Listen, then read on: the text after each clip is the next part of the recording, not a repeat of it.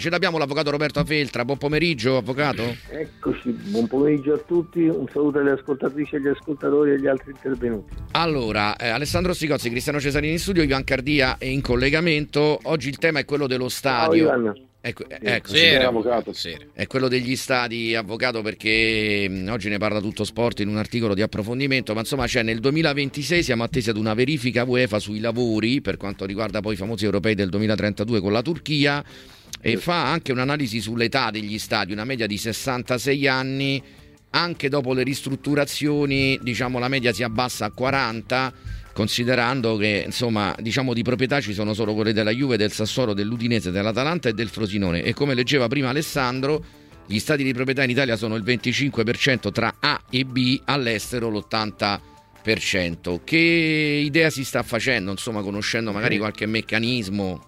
C'è poco da fare l'idea, qui Eh. è solamente quello che in Italia per fare una costruzione si, si devono muovere non so quante centinaia di piccoli eh, diciamo, eh, proprietari o di piccoli soggetti che devono decidere.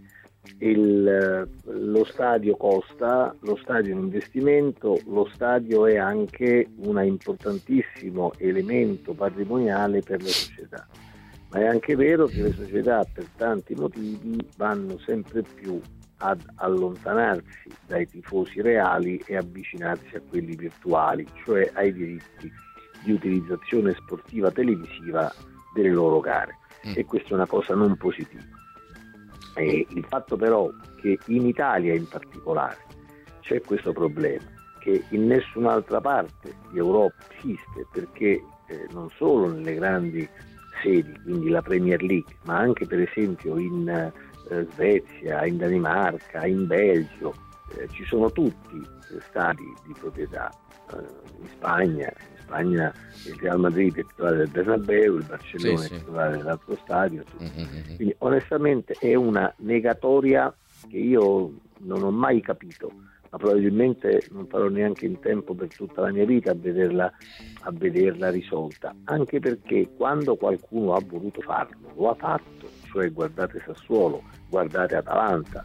Allora io mi domando e dico, ma perché nelle grandi città questo non si riesce a fare? E inizio a pensare sottovoce, ma non è che probabilmente non lo vogliono fare? Però Inter e Milan, ecco dicevate, il Milan già ha investito 40 milioni, l'Inter ha già avuto due determine eh, consigliari a Rozzano, però ecco, anche la Juventus eh, è stata ferma per, per, per quasi 8-9 anni, a un certo punto eh, con la sindacatura di, di Piero Fassino ha detto va bene, voi non volete fare le opere eh, primarie, le facciamo noi a spese nostre, poi le scontiamo in altro modo e in un anno e mezzo hanno fatto lo stadio. Ho capito. No, tra l'altro arriva un messaggio a proposito di Milano nello specifico, eh, proprio su questa situazione. Lorena dice: Per quanto riguarda il sindaco Sala, si deve solo fare una domanda e dare una risposta. Se, so- se le società non sono più intenzionate a stare a San Siro, ha fatto tutto eh, perché se ne andassero e adesso verrà ricordato solo ed esclusivamente per quello. Dovrebbe chiederlo alla gente che aveva intorno, che hanno fatto di tutto per dire no a qualsiasi soluzione eh, provavano Inter e Milan. Quindi, insomma, anche spostare lo stadio, diciamo, ecco, questo discorso del- di, di- di San Siro.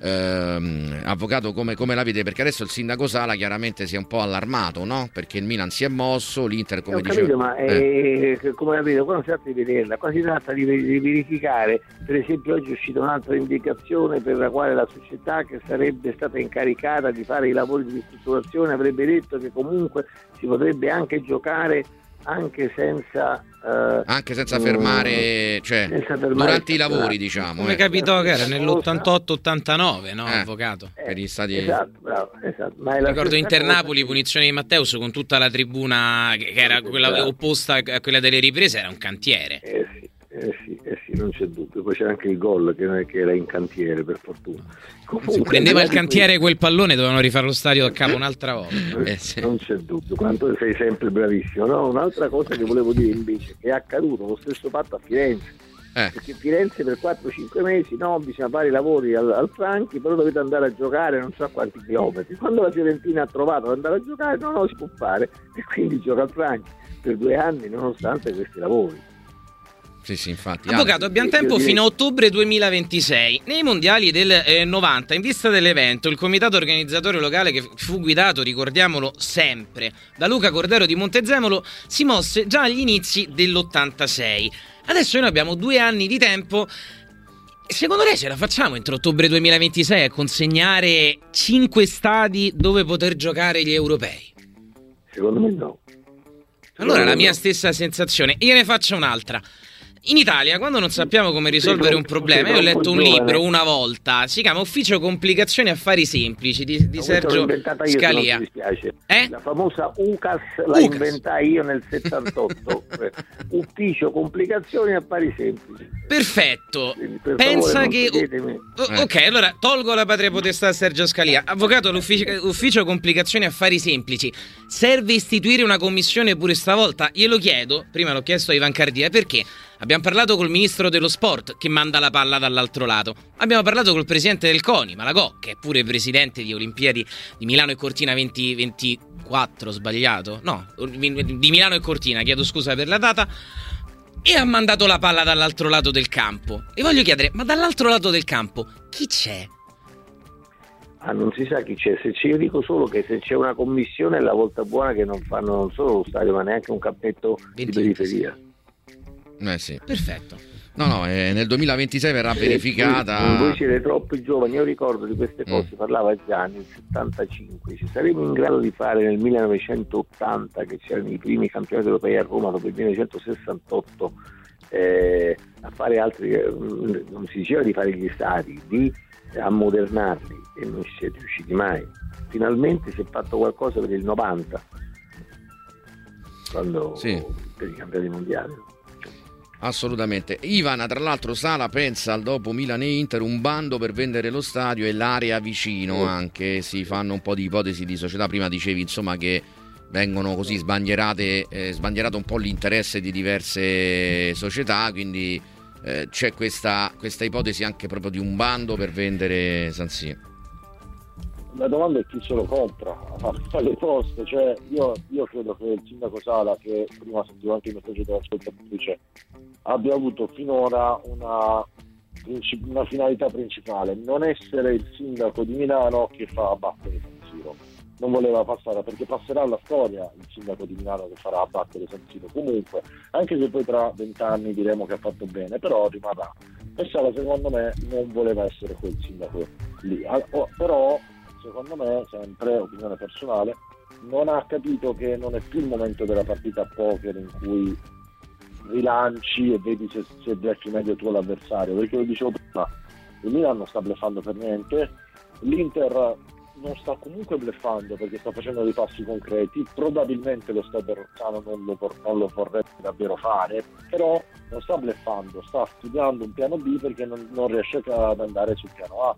E Sala secondo me in questo momento sta rischiando tantissimo perché San Siro che, una, che non è proprio una cattedrale del deserto perché io sono per esempio di Bari San Nicola è una cattedrale nel deserto, San Siro è un po' più inserito nel contesto urbano, ma senza l'Inter e Milan è un, uh, è un, è un cimitero degli elefanti. Cioè non, l'idea per esempio di farci concerti, ma non puoi pensare di fare i concerti che si concentrano nella stagione estiva e che tra l'altro creano ancora più problemi al vicinato eh, possano davvero reggere i costi. Eh no, è impossibile, infatti.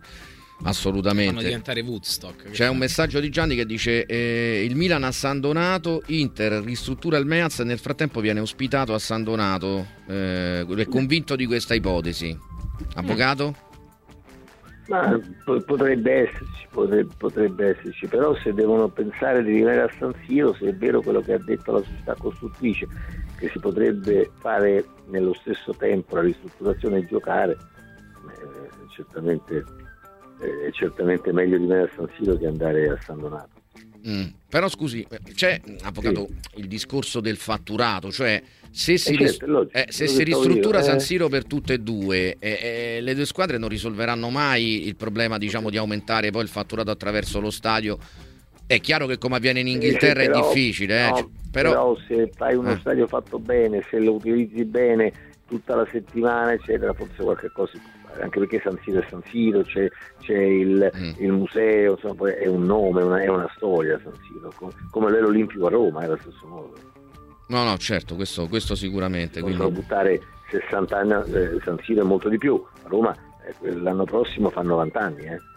56. Il, il problema infatti è, è identico anche, anche, qui a Roma, proprio perché poi ci sono due squadre chiaramente in queste metropoli e, e succede la, la, stessa, la, stessa, dinamica.